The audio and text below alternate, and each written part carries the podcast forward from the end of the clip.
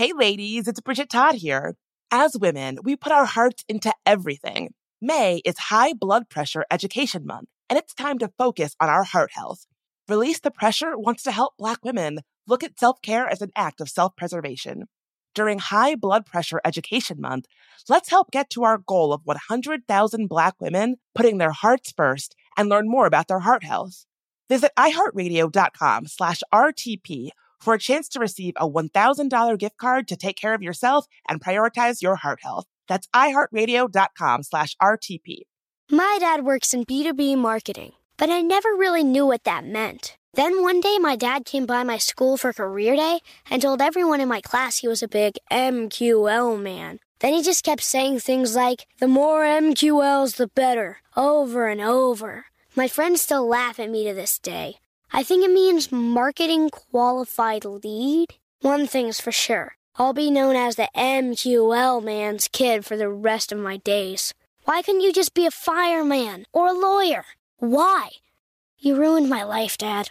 Not everyone gets B2B, but LinkedIn has the people who do. And with ads on LinkedIn, you'll be able to reach people based on job title, industry, likelihood to buy, and more. Start converting your B2B audience into high quality leads today. We'll even give you a $100 credit on your next ad campaign. Go to linkedin.com slash customer to claim your credit. That's linkedin.com slash customer. Terms and conditions apply. LinkedIn, the place to be, to be. One of my favorite conversations I've ever had on There Are No Girls on the Internet is with a writer who was targeted and harassed online about how she continues to stay safe while doing visible work on the internet. Without missing a beat, she said, anybody worried about online harassment should sign up for Delete Me. I signed up for Delete Me right then and there, and I personally recommend it to anyone. Sign up and provide Delete Me with exactly what information you want deleted, and their experts take it from there. Take control of your data and keep your private life private by signing up for Delete Me. Now at a special discount for our listeners. Today, get 20% off your Delete Me plan when you go to joindeleteme.com slash no girls and use promo code no girls at checkout. The only way to get 20% off is to go to joindeleteme.com slash no girls and enter code no girls at checkout. That's joindeleteme.com slash no girls code no girls. Looking for hair removal tools that not only deliver smooth results, but also empower you with a sense of complete control? Enter Conair Girl Bomb, your secret weapons for smooth, sleek results made just for women. From the ultimate Girl Bomb grip and professional grade blades, you don't have to compromise and settle for less. Conair Girl Bomb equips you with the precision and power previously reserved for men's grooming tools. So take your hair removal routine to the next level with Conair Girl Bomb. Available at ConairGirlBomb.com or a retailer near you. There Are No Girls on the Internet is a production of iHeartRadio and Unbossed Creative. I'm Bridget Todd, and this is There Are No Girls on the Internet. What does it mean to be a whistleblower? And how do we treat women who speak out against wrongdoing? By now, you've probably heard of Frances Haugen, the former Facebook employee turned whistleblower who collected information for a series of exposes about the harm that Facebook has caused in our communities and around the globe. My name is Frances Haugen. I used to work at Facebook. I joined Facebook because I think Facebook has the potential to bring out the best in us. But I'm here today because I believe Facebook's products harm children stoke division, and weaken our democracy. This week, her findings will be rolled out in what's being called the Facebook Papers, a series of coordinated stories in 17 different media outlets based on the internal documents she photographed during her time working at Facebook. But Haugen isn't the first woman to blow the whistle on Facebook. In September 2020, a year before Haugen spoke out, Sophie Zhang, a woman of color who worked as a data scientist at Facebook, uncovered that Facebook was slow to act, or in some cases, did nothing at all about coordinated fake campaigns by foreign governments that were manipulating citizens and destabilizing democracies. Only, when Sophie spoke up, she didn't get to testify before the Senate, or go on 60 Minutes to tell the world what she'd found. And in some cases, media outlets didn't even refer to her as a whistleblower, just some former employee. Sophie is the kind of person who would rather be at home playing with her two cats than doing interviews. But that hasn't stopped her. She continues to speak up, including recently testifying before Parliament in the UK. When a whistleblower speaks up, we all see the polished interviews and hear the snappy sound bites. But Sophie wants people to know the reality. that whistleblowing can be thankless, dangerous, personally costly work. Here's Sophie's story. Sophie Zhang, she, her, cat petter. That's absolutely why. That's absolutely why you wanted you invited me to speak, right? He just wanted me to go on at length about how good my cats are and how well I pet, pet them. Actually, actually, you probably know me better as a whistleblower and former Facebook employee. So, Sophie, I have to ask just before we get into everything, just with everything that's going on with Facebook and your your role in whistleblowing, uh, how are you? Like, are you feeling supported? Are you feeling overwhelmed? You know, how's Sophie doing? I'm honestly feeling a bit overwhelmed, but like I don't. In case you didn't know, I'm an introvert who hates any and all attention and hates the public spotlight and just wants to stay home and pet my cats. And and so, frankly, I sort of wish that I had gotten a PR firm or something. If nothing else, judging by the difference in responses, I did. I mean, I did I did ask for I did ask for one when I was starting. They, they turned me down and they decided that I would YOLO it. As it turns out, YOLOing this does not work. Let me tell you that. Yeah, I mean, that's actually a great place to start. You know, as someone who is an introvert, as someone who is not really that interested in being in the public eye, what has it been like navigating this experience as someone who doesn't really want to put themselves out there like that? It's been difficult. It's it's it's it's honestly a bit like pulling teeth, but I mean, I think many people can relate to the experience in general of doing something that they don't need to, don't want to do because it's important. Like I think most people don't want to wake up at 6 a.m. in the morning to go into the office or something like that, but most but many people do it anyways, and because they need to make a living to survive. And I mean, and I see this as just another version of the same thing. Like there are parts that I I was surprised at how well I do. Like frankly, frankly, when I started, my greatest worry was that I would have a panic attack on live national television or something. And there's other things that I've learned about myself. Like apparently, I stutter when I'm nervous in an interview or something like that, which is, which I mean, I I don't usually do in everyday conversation. And there's not that I notice. That's actually a good thing to point out. I feel like people don't realize the cost, like the personal cost of whistleblowing that it comes with a lot of work, a lot of physical stress, a lot of challenges. And when you do it, you are kind of taking a lot on that I don't think people really see. People people just want to see this like polished, eloquent person speaking truth, but then they don't see the stress and the physical yeah. manifestations of what that looks like. Yes, I'm not polished or eloquent. Actually, I have a bit of a zit on my face right here. My personal excuse is that I have nothing to hide from the people of the world. That is my excuse for not wearing makeup. It's easy to think of tech employees as having tons of lucrative job opportunities at the ready. But that wasn't really Sophie's situation. In fact, when she first started working at Facebook, she just kind of needed a job. And Facebook, with its massive influence on all of our lives, well, here was a chance, she thought, to make some real change. To have a hand in making Facebook a real tool for good from the inside. Sophie, what brought you to working in tech? How did you wind up working at Facebook in the first place? Frankly, I needed a job to make money to survive. I applied to a lot of places. Facebook gave me an offer.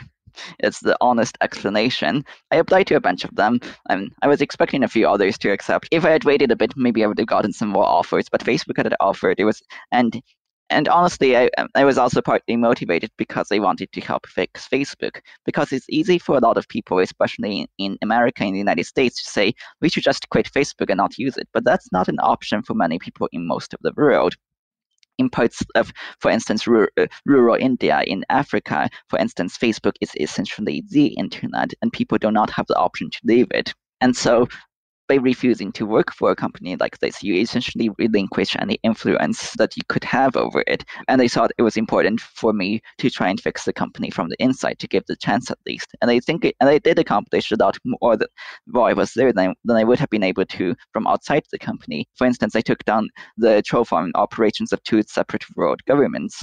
And ultimately, a lot of people have made that consideration. Like when I joined Facebook and told them I, I didn't think Facebook was good for the world and was trying to try and fix it, they told me you'd be surprised how many people feel that way. And I don't want to say that they're most people. Like a lot of people just want to do their do their nine to six and go home at the end of the day, which is perfectly understandable. Like I knew people who were, for instance, on H-1B visas, which means that their residency is tied to their employment. And so, for instance, some of them were unhappy with the situation, but didn't feel comfortable speaking out because if they did, they could get fired and immediately deported back home in other cases, maybe people have families that they need to support back home. Maybe they have sick relatives. Maybe they maybe they have children or etc. And like whistleblowing is not for everyone. You take on mm-hmm. certain mm-hmm. risks, both financial, legal, personal, etc. And even rocking the boat is not something that many people do not feel comfortable with. But but there are certainly also people at Facebook who feel strongly about fixing the system, um, or at least did, and, and tried very hard to do so while they were there. Many of them have since left the company. Some of them have spoken out to varying extents like there's always going to be a self-selection bias by which i mean if you think facebook is the devil you are less likely to work for facebook. If you think that facebook is the greatest sin since sliced bread you are more likely to work for facebook. If you think that podcasts are evil you are not likely to start a podcast or, or listen to one. And so the people I am, who are listening right now probably mostly do not have negative opinions about podcasts. And, and, and that sort of self-selection bias happens in everything. Like Facebook did regular surveys of how many, how many of its employees thought that Facebook was making the world better. That number that number fluctuated between 50 and 70 percent while I was there. Wow. It was it was on the higher end earlier on. It was much lower. It, it, it got towards 50 percent when I left. And that may sound very high to you, but it's also important to remember we have a certain advantage coming from the United States and Europe, presumably. Like surveys have generally shown, shown people much more positive on Facebook in countries like Indonesia compared to the United States, where the mood is very negative. Because for many people, Facebook is the internet. Uh, uh, uh, it's the way that they connect to people, and there aren't any other options, any other availabilities like there is here. While working at Facebook, Sophie found that foreign governments in places like India, Ukraine, Spain, Brazil, Bolivia, and Ecuador had been using fake Facebook accounts to generate fake engagement to manipulate their citizens. She found evidence of coordinated campaigns doing this in an attempt to manipulate political outcomes and to help or hinder certain political leaders. And even though this was technically against Facebook's rules, there really wasn't anybody whose job it was to stop it. So Sophie decided to do it herself. On top of her official job at Facebook, she worked to flag these fake accounts. Now, if you ask me, I would say that Facebook probably should have given her a raise and thanked her for doing this extra work to make their platform that much more secure. But they fired her instead. When you started uncovering, you know, what Facebook calls this inauthentic behavior, um, you basically were like, oh, you know, we know this is happening, but no one's really enforcing a policy against curbing it. And so you kind of single handedly made that your business, even though it wasn't really like technically your job. Did you feel sort of motivated by like an internal system, like an internal more like system of morality? Were you like, well, this is wrong and I have to stop this? Like, what motivated you to take this on? Facebook has no official slogan that nothing at Facebook is someone else's problem. And that was always the, the, what I used internally as an excuse. And what this means is that when you see something wrong, you don't assume it's someone else's problem. You don't assume someone else fix it, will fix it. Because when you do that, everyone's like, well, that person can fix it, that person can fix it. I'm not doing it myself. And the idea is that if, when you see something wrong, you step in and fix it yourself. And this is a slogan, of course. It is does not actually get obeyed very much, but I mean, it gave me some official cover while I was there. Like ultimately, of course, I was personally motivated to do this. I mean, it, it fell in a gray area where I could argue it was within my purview, even though it's what I was expected to do. Do you think that your work trying to combat these inauthentic profiles, do you think that that's why Facebook let you go? I don't know. I cannot read minds. They don't know the decisions that were made by people higher up. Like, I know people who believe that I was let go for this reason. It's hard for me to personally say. Like, the official reason I was let go, of course, was underperformance. The way I would personally describe this is that it fell into two separate areas. The first was that in the second half of 2019, during performance review season, it was officially decided that the work I was doing outside what my managers told me to do did not count for my performance, and as a result, I was underperforming. The second part of it is that, of course, the pandemic hit in 2020. This resulted in many people working from home. This result, I mean, many people had a lot of difficulty with it. I was one of them. My mental health and performance suffered, so I was actually underperforming then.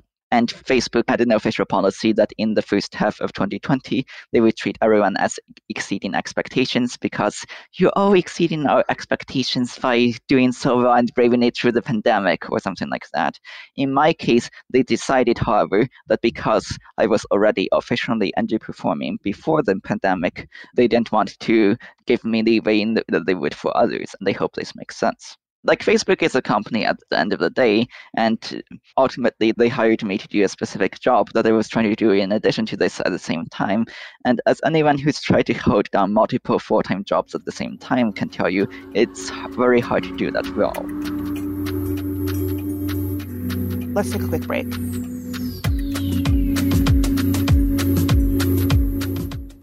Hey ladies, it's Bridget Todd here.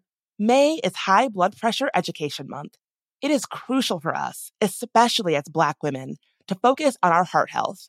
We pour our heart and soul into every aspect of our lives, but often our own health takes a back seat. That's where Release the Pressure comes in. It's all about us, Black women, seeing self care as an essential act of self preservation. Whether it's for yourself, your family, or your community, your health is invaluable. Let's help get to our goal of 100,000 Black women putting their hearts first and learn more about their heart health. Here's how you can join in.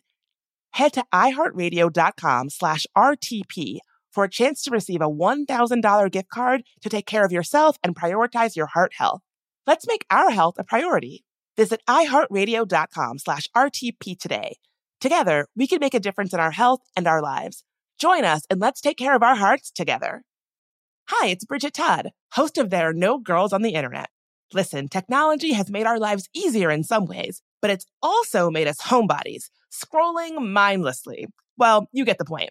Let Rails to Trails Conservancy unstick you from home. When you get out on a trail and get to walking, you'll feel so good. Trust me. You'll see that being out on the trail is so much more than a day outside. It's good for your soul. Get ideas for getting outside on the trail from Rails to Trails Conservancy, the nation's largest trails, walking, and biking advocacy organization. Visit railstotrails.org slash iHeart and on social media at Rails to Trails. Y'all know I love the internet, but a sad truth about it is that it can be a scary place, especially for women, people of color, and trans folks. We've talked to people on this podcast, whistleblowers, activists, and advocates who are making technology safer, who then become targets for doing that work. But the truth is, it can happen to any of us online. That's why I personally use and recommend Delete Me. Delete Me finds and removes any personal information you don't want online and make sure it stays off. Sign up and provide Delete Me with exactly what information you want deleted, and their experts take it from there. Take control of your data and keep your private life private by signing up for Delete Me, now at a special discount for our listeners. Today, get 20% off your Delete Me plan when you go to joindeleteme.com slash no girls and use promo code no girls at checkout. The only way to get 20% off is to go to joindeleteme.com slash no girls and enter code no girls at checkout. That's joindeleteme.com slash no girls code no girls. So in 2024, one of my goals is to finally get serious about my finances. It's been kind of a big emotional thing for me. Thinking about money historically has caused me a lot of anxiety and stress because I have a lot of trauma related to money. And if you can relate, if that sounds like you, check out Fearless Finance. Fearless Finance provides on demand, comprehensive financial planning by the hour. It's a new way to get financial advice without all the headaches, high fees, and commitments that come with traditional financial advisors. Fearless Finance planners don't sell anything. No used car salesman vibe here, and that means no concerns about being sold something just for the commission that it earns a rep. Their planners meet you where you are on your financial journey. No judgment, whether you're looking to buy a house, optimize your savings, or just want to make sure your finances are okay. They can answer your questions and help you achieve your goals. No question is too small, no problem is too big. Fearless Finance is making financial advice more affordable and accessible. You meet with your planner virtually, and they charge by the hour. Visit fearlessfinance.com today to get started. You can chat with a planner for free to make sure it's a good fit. And you'll get $50 off your first planning meeting when you use code GIRLS.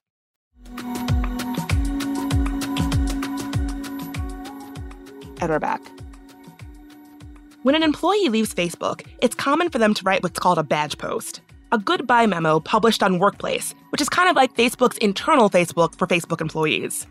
Now, usually these posts are typical goodbye fare. It's been great working with you, keep in touch. Only Sophie didn't do that. Instead, she posted a 7,000 ish word screed laying out exactly what she'd seen during her time at Facebook. In the three years I've spent at Facebook, I found multiple blatant attempts by foreign national governments to abuse our platform on a vast scales to mislead their own citizenry and caused international news on multiple occasions, she wrote. I have personally made decisions that affected national presidents without oversight and taken action to enforce against so many prominent politicians globally that I've lost count. I have blood on my hands. So you leave Facebook. When you're leaving, you publish an internal memo as your like goodbye badge.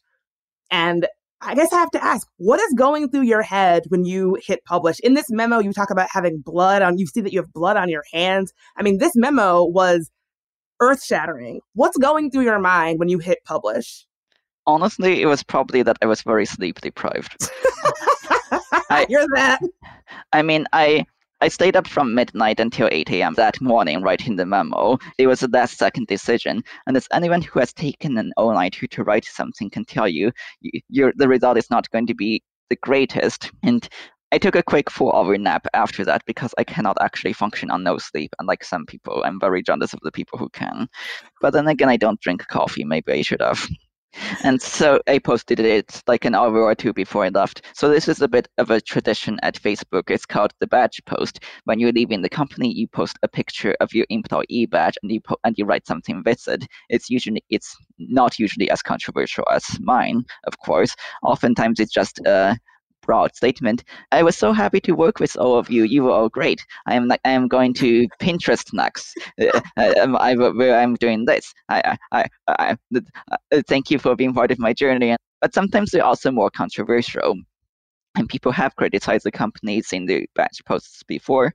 Like se- several employees started the idea of, of hosting a password protected copy on an external website and sh- only sharing the password and link with, with, within initial badge post.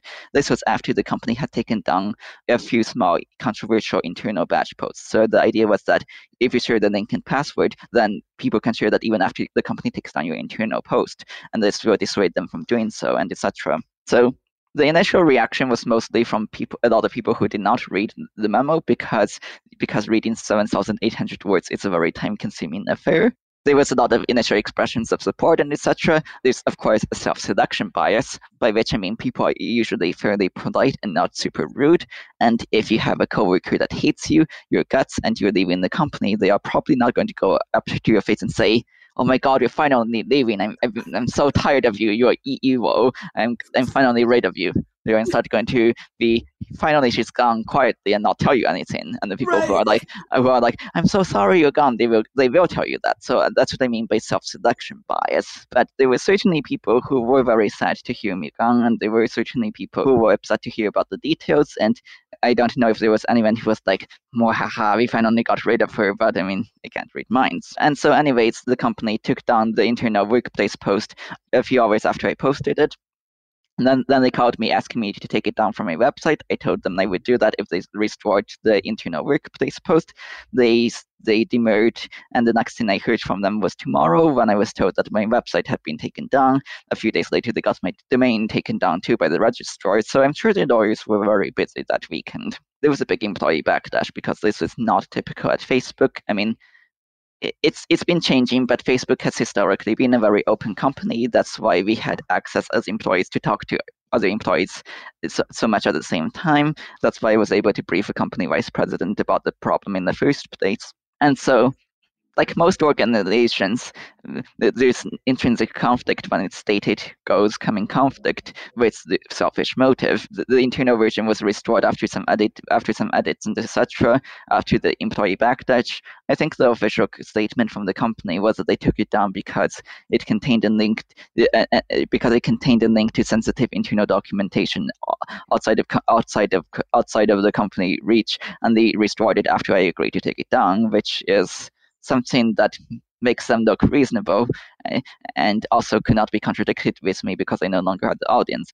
I know that Facebook offered you a severance if you signed an NDA. Is there any part of you, is there like a version of you that would have signed that? Not really. I mean, maybe maybe if I wasn't considering doing anything of this, maybe if I maybe if I was just doing the 96 in the first place, but then this would have been very different. Like they, they offered me about sixty-four thousand dollars for in a severance package. They had a lot of stipulations. One of them was NDA, non non-disparagement agreement, etc. And so these are usually worded very bro- these are often worded very broadly in tech companies. In, in, my, in mine, my recollection of the non-disparagement agreement was saying basically I couldn't criticize the company in any way, shape, or form. And, and this was extremely broad. And so I'm going to give an example of, of how, how broadly this applies. So, of course, a, a week or two ago, Facebook went down worldwide for a few hours. Suppose that during that time period, someone asked me, hey, I see Facebook is down. Is it down for you too? And I check, oh, I can't access Facebook either. It's, it's down. At that moment, I am technically in violation of a non-disparagement agreement because I have said something critical of Facebook. But I mean, not that they would ever sue to enforce it because that would be ridiculous. But that's uh, because, but that is technically something negative or critical about Facebook that's that the service has done. Even if it's pub- even if it's publicly accessible information or something, it's just that it's worded extremely broadly. And mm-hmm. that was my official reason for not signing it, it at the time, which they seemed pretty bemused by but accepted. Before she was fired from Facebook, Sophie was pretty much single handedly trying to keep foreign governments from abusing the platform to manipulate their citizenry. With no oversight whatsoever, I was left in a situation where I was trusted with immense influence in my spare time, Sophie said in her badge post. A manager had once teased her, saying that most of the world outside of the United States was effectively the Wild West, making her their part time dictator. He'd meant the statement to be a compliment, Sophie writes, but it illustrated the immense pressure upon me. She started thinking, I can't be the only person on the planet who is responsible for this information. What if something happens to me? What if I get hit by a car? And kind of by coincidence, she encountered Julia Carrie Wong, an accomplished tech reporter for The Guardian US. And that's how her findings reached a new audience. So when I started talking to Julia, it was two years ago, long before this had happened. It was very coincidental the first time I met with her in person, I w- I wasn't intending to put out the so It was more I was setting up because I mean, single points of failure are bad. What happens if you get run over by a car the next day or etc. So I was it was intentionally meant as a contingency. I gave her some information and made her promise not to use any of it and unless I was dead or something. She promised that she wouldn't try to kill me or something. I'm joking. it's a good promise to get before you before you like spill everything to a journalist. Yes, of course. I'm joking. And anyways, um, this was in Oakland. I arranged for some friends to be in my alibi. As it, they agreed that if anyone asked, I was at the house petting the cats the entire time. This is something I actually visited them for at other times. I, I, I, I went to I went to Oakland, and dropped off all my electronic devices with them. I'd also dressed up I also I'd also dressed up in a cute dress. I do not wear dresses almost ever, and the reason for that was if anyone from if I ran into anyone I knew by coincidence and they could contradict my first alibi, then hey, you see someone they're sneaking around unusually. They also dressed up really unusually nice. What is the thing that goes through your head with the assumption? an affair, right? Exactly, having exactly, an affair. Exactly. So that so that was my second alibi. I was brilliant. I, I was That's having so a fake. I mean, it, it, it wasn't necess- it wasn't necessary in the end, of course. I mean, it didn't run into anyone. I mean, it was just that was a paranoia. Honestly, I'm a bit surprised that Frances Haugen got away with digging through workplace as much as she did, but it but it sort of makes sense because Facebook is fundamentally it's fundamentally a company that responds to things rather than acting proactively, like as I've criticized for it many times before, because they could have e- easily caught, uh, looked into people who were digging into many documents outside the, the, important areas outside the area of expertise. But but apparently they didn't do that. They only apparently they only do that when it becomes a PR crisis by the time by but and and it's too late, which has been the practice in many other cases much more important to the world and democracy. So I suppose it's ironic that it's the own pra- that, that it's apparently the practice for internal security and and and employee monitoring as well. If you're going to blow the whistle on a powerful institution, there's a lot of practical things to consider. Like, should you take screenshots on your work computer or phone? No, you shouldn't. Use end to end encrypted systems like Signal on your personal devices, Sophie suggests. There are bigger picture questions too. Like, what should you do about money? Sophie says consider saving up before you go public. Or how should you protect yourself from harassment? Sophie suggests using a service like Delete Me to scrub your public information from the web beforehand. Now, at the time, there weren't really a lot of go to guides for how to blow the whistle. But now, women like Sophie are helping to protect and guide the next generation of whistleblowers who hold the powerful accountable. There weren't any guides for how to do this at the time. I was making it all up uh, uh, non. I eventually wrote the gu- wrote the guide. You you might have seen it here. and there. I mean, by by now other people have written guides. Your guides are so helpful, you know, and something that I really appreciated in your guide is that you talk about how you know, whistleblowing is not for everybody. It's, it, not everybody can do this. Not everybody would want to take on the kind of scrutiny that you might get when you do this. You know, I think that's a, really useful point that like it's really not for everybody.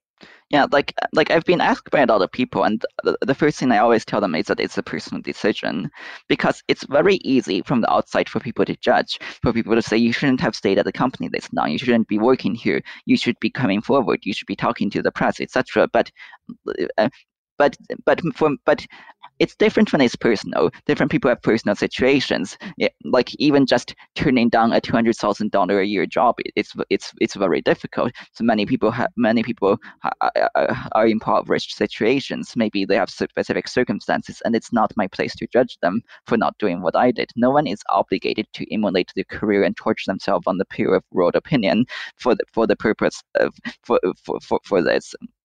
I don't think that's something we can reason. I don't think that's something we can reasonably expect in many in, in most cases. This podcast is all about identity, how our identities really make the difference when it comes to our experiences in tech and how we show up online. And the same thing is true of whistleblowers. And I feel like we're really seeing that play out in real time. The more marginalized you are, the more fraught speaking up can be. Sophie says that one of the biggest parts of her identity that has presented a challenge in her whistleblowing is the fact that she's kind of introverted. When I said earlier that Sophie prefers hanging out with her cats to giving interviews, well, I really meant it. You'll even hear a guest appearance from her cat Midnight later on in our conversation.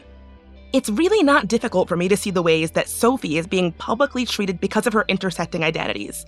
Even in a lot of well meaning reporting, I've noticed that some just can't help trying to pit whistleblower Frances Haugen against Sophie, an obviously sexist framing Two women can't possibly both be speaking up without there being some kind of catfight between them, right? And what's worse, some simply erase Sophie altogether, implying instead that Frances is the real whistleblower, while Sophie is just some disgruntled former employee who was fired for being bad at her job. After Frances went public, I saw a flurry of headlines about Sophie saying a second Facebook whistleblower has come forward, even though Sophie actually spoke out a full year earlier than Frances did. And that's kind of the rub. We don't have to buy into these limiting narratives about whose voice matters and whose voice doesn't. And we have got to believe in a world where there's room for more than one woman to speak truth to power. Our identities shouldn't keep us from being heard. Something that I'm really struck by and that we talk about a lot on this show is the way that our identities really intersect when we're talking about these things. And I firmly believe that whistleblowing is an identity issue, that like the the more marginalized you are, the trickier it can be. So if you're a trans woman, it's going to be harder for you. If you're a woman of color or a black woman, it might be harder for you. Has that been your experience? Has have have your identities made this experience of being a whistleblower fraught? The identity that has made it the most difficult is being an introvert who hates attention. I would say, in that I don't think it would surprise anyone to say if if you hate it if you hate attention and want nothing to do with attention and doing this like like having teeth pulled, you will be less good at getting attention. and like frankly, I should have gotten a PR firm, but um, but uh, uh, like like almost uh, at the end of the day, it's it's hard it's hard for me to say it's hard for me to say how different people have responded differently based based based on my message of, and who I and who I am like I'm happy that Frances has come forward, so so so so that frankly, someone, someone who is more photogenic and thus of a introvert who wants to hide at home can can have the torch passed to them and can be and can speak out publicly in my stead. Because I was never the right person from this from the very start, and I never wanted to be. Mm. That's so interesting. I mean, I've seen, I've, I mean, from following your tweets, I've seen folks will be like, "Oh, former Facebook employee. Oh, there, there yeah. she is. So it's cute. a bit, yeah. This is midnight again. It's a bit funny that I'm just being described as second whistleblower now. Right, I mean, you were I first. Mean, yeah, I mean, beats um, I mean, Europe thinks I'm first. I'm t- I testified to the European Parliament last year, and I'm testifying to the UK Parliament next week. But the US is America. The US is the center of the world, of course. And anyways, here is Midnight. He's much more important than myself.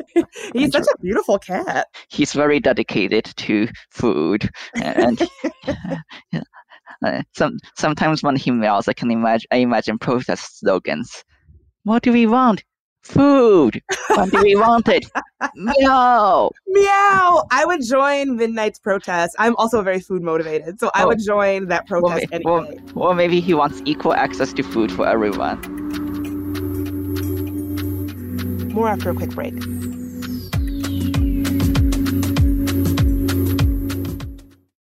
Hey, ladies, it's Bridget Todd here. May is High Blood Pressure Education Month. It is crucial for us, especially as Black women, to focus on our heart health. We pour our heart and soul into every aspect of our lives, but often our own health takes a back seat. That's where Release the Pressure comes in. It's all about us, Black women, seeing self care as an essential act of self preservation. Whether it's for yourself, your family, or your community, your health is invaluable. Let's help get to our goal of 100,000 Black women putting their hearts first and learn more about their heart health. Here's how you can join in. Head to iheartradio.com slash RTP for a chance to receive a $1,000 gift card to take care of yourself and prioritize your heart health. Let's make our health a priority. Visit iheartradio.com slash RTP today. Together, we can make a difference in our health and our lives. Join us and let's take care of our hearts together. Hi, it's Bridget Todd, host of There Are No Girls on the Internet. Listen, technology has made our lives easier in some ways but it's also made us homebodies, scrolling mindlessly. Well, you get the point. Let Rails to Trails Conservancy unstick you from home. When you get out on a trail and get to walking, you'll feel so good. Trust me. You'll see that being out on the trail is so much more than a day outside. It's good for your soul. Get ideas for getting outside on the trail from Rails to Trails Conservancy, the nation's largest trails, walking, and biking advocacy organization. Visit railstotrails.org slash iHeart and on social media at Rails to Trails. So in 2024, one of my goals is to finally get serious about my finances. It's been kind of a big emotional thing for me. Thinking about money historically has caused me a lot of anxiety and stress because I have a lot of trauma related to money. And if you can relate, if that sounds like you, check out Fearless Finance. Fearless Finance provides on demand, comprehensive financial planning by the hour. It's a new way to get financial advice without all the headaches, high fees, and commitments that come with traditional financial advisors. Fearless Finance planners don't sell anything. No used car salesman vibe here, and that means no concerns about being sold something just for the commission that it earns a rep. Their planners meet you where you are on your financial journey. No judgment, whether you're looking to buy a house, optimize your savings, or just want to make sure your finances are okay. They can answer your questions and help you achieve your goals. No question is too small, no problem is too big. Fearless Finance is making financial advice more affordable and accessible. You meet with your planner virtually, and they charge by the hour. Visit fearlessfinance.com today to get started. You can chat with a planner for free to make sure it's a good fit. And you'll get $50 off your first planning meeting when you use code GIRLS. Tired of hair removal tools that just don't cut it? Conair Girl Bomb gives you smooth, flawless results while putting you firmly in control. From achieving that silky smooth skin to boosting your inner confidence, Conair Girl Bomb is all about helping you elevate your self care game. Whether it's creating a hype playlist, throwing yourself into a hobby, or scheduling some me time, self care is important to keeping you feeling confident and empowered. It's time to take your hair removal routine to the next level. You can trust Conair Girl Bomb to get the job done right. Conair Girl Bomb gives you the secret weapons for achieving powerful results with ease. Designed with women in mind, these tools boast the sassy Girl Bomb grip for unparalleled handling and precision, along with professional grade blades to deliver results that you used to only get from men's tools. No more compromising. So, to all you incredible women out there, treat yourself to a little Conair Girl Bomb magic. Don't settle for anything less than perfection. Elevate your grooming game with Conair Girl Bomb. Available now at ConairGirlBomb.com or a retailer near you.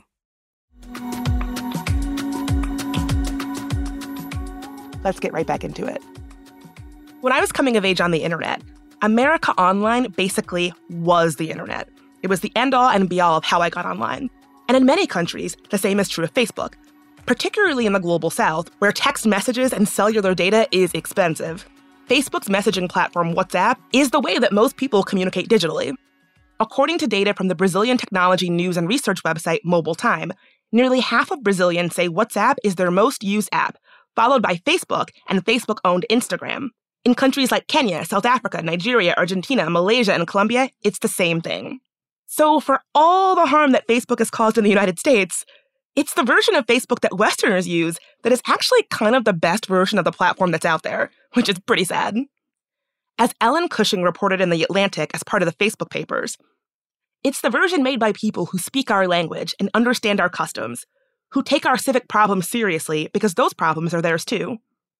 It's the version that exists on a free internet, under a relatively stable government, in a wealthy democracy. It's also the version to which Facebook dedicates the most moderation resources.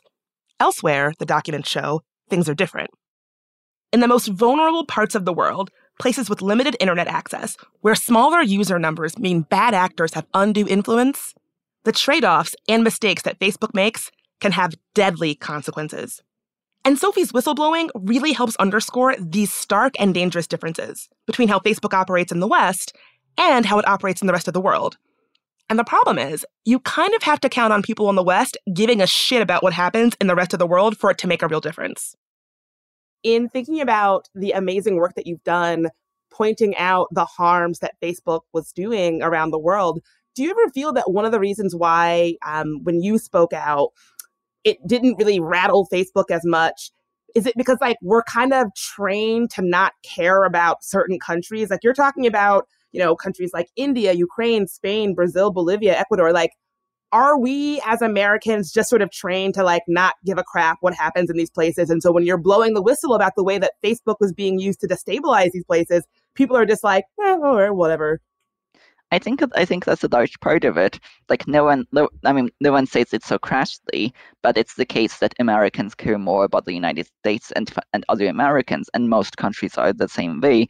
In, in the People's Republic of China, people care more about the, their fellow Chinese citizens. Indians care more about other Indians. Turkeys, Turkey think that the world revolves around Turkey.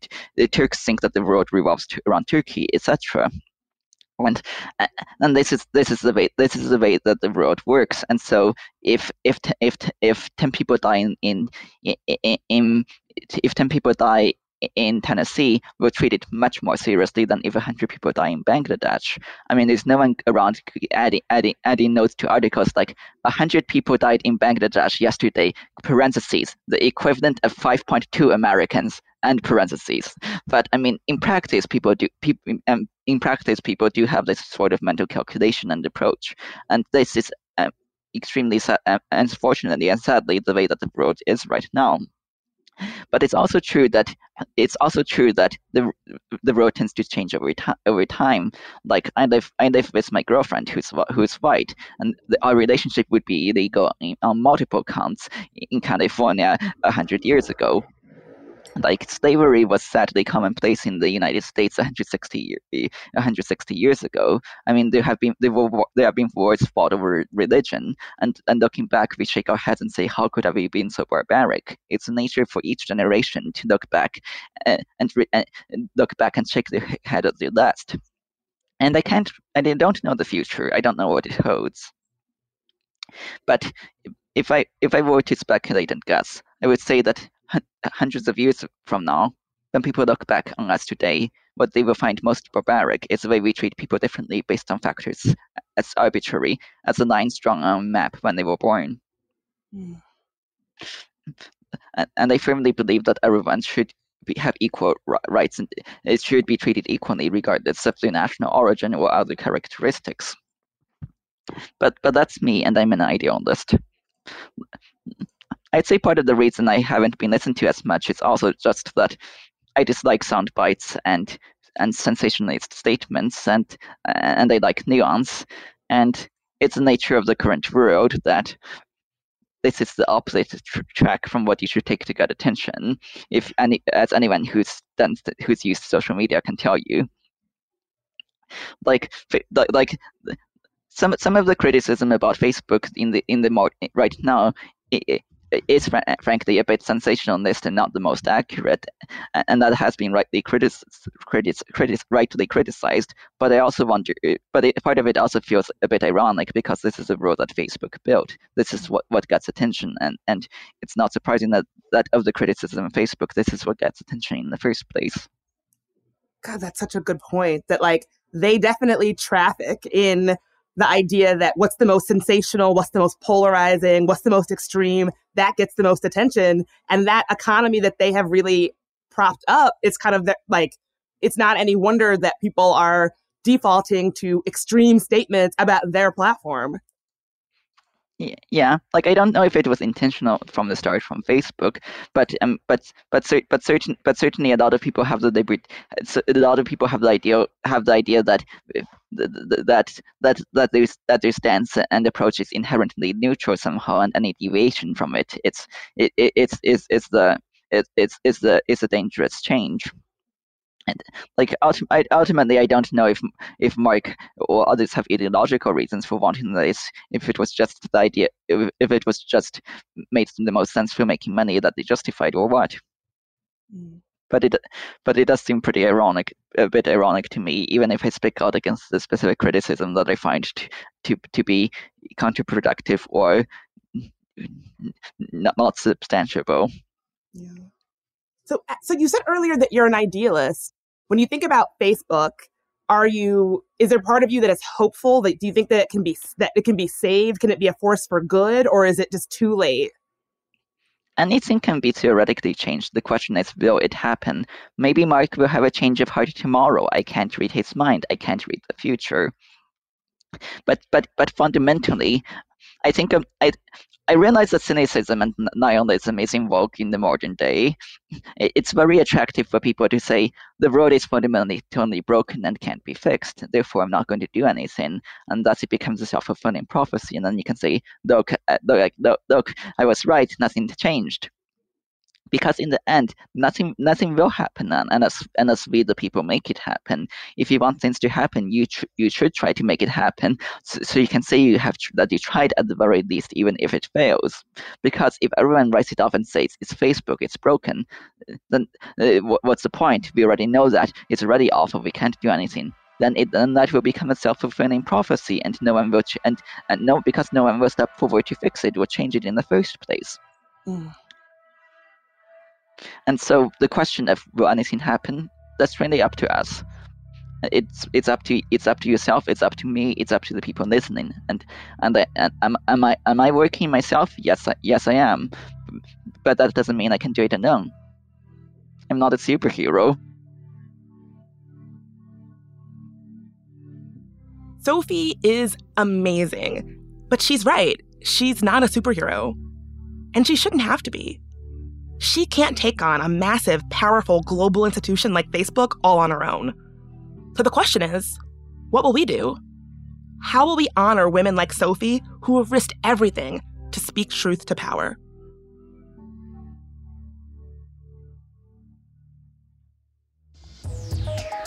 Got a story about an interesting thing in tech or just want to say hi? You can reach us at hello at tangoti.com. You can also find transcripts for today's episode at tangoti.com. There Are No Girls on the Internet was created by me, Bridget Todd. It's a production of iHeartRadio and Unboss Creative. Jonathan Strickland is our executive producer. Tari Harrison is our producer and sound engineer. Michael Amato is our contributing producer. I'm your host, Bridget Todd. If you want to help us grow, rate and review us on Apple Podcasts. For more podcasts from iHeartRadio, check out the iHeartRadio app, Apple Podcasts, or wherever you get your podcasts.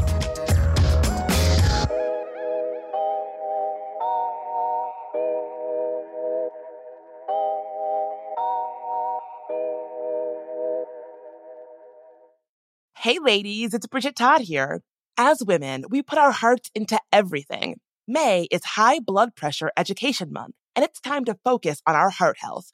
Release the Pressure wants to help Black women look at self care as an act of self preservation.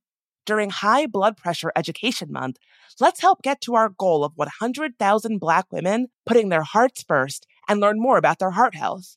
Visit iHeartRadio.com slash RTP for a chance to receive a $1,000 gift card to take care of yourself and prioritize your heart health. That's iHeartRadio.com slash RTP.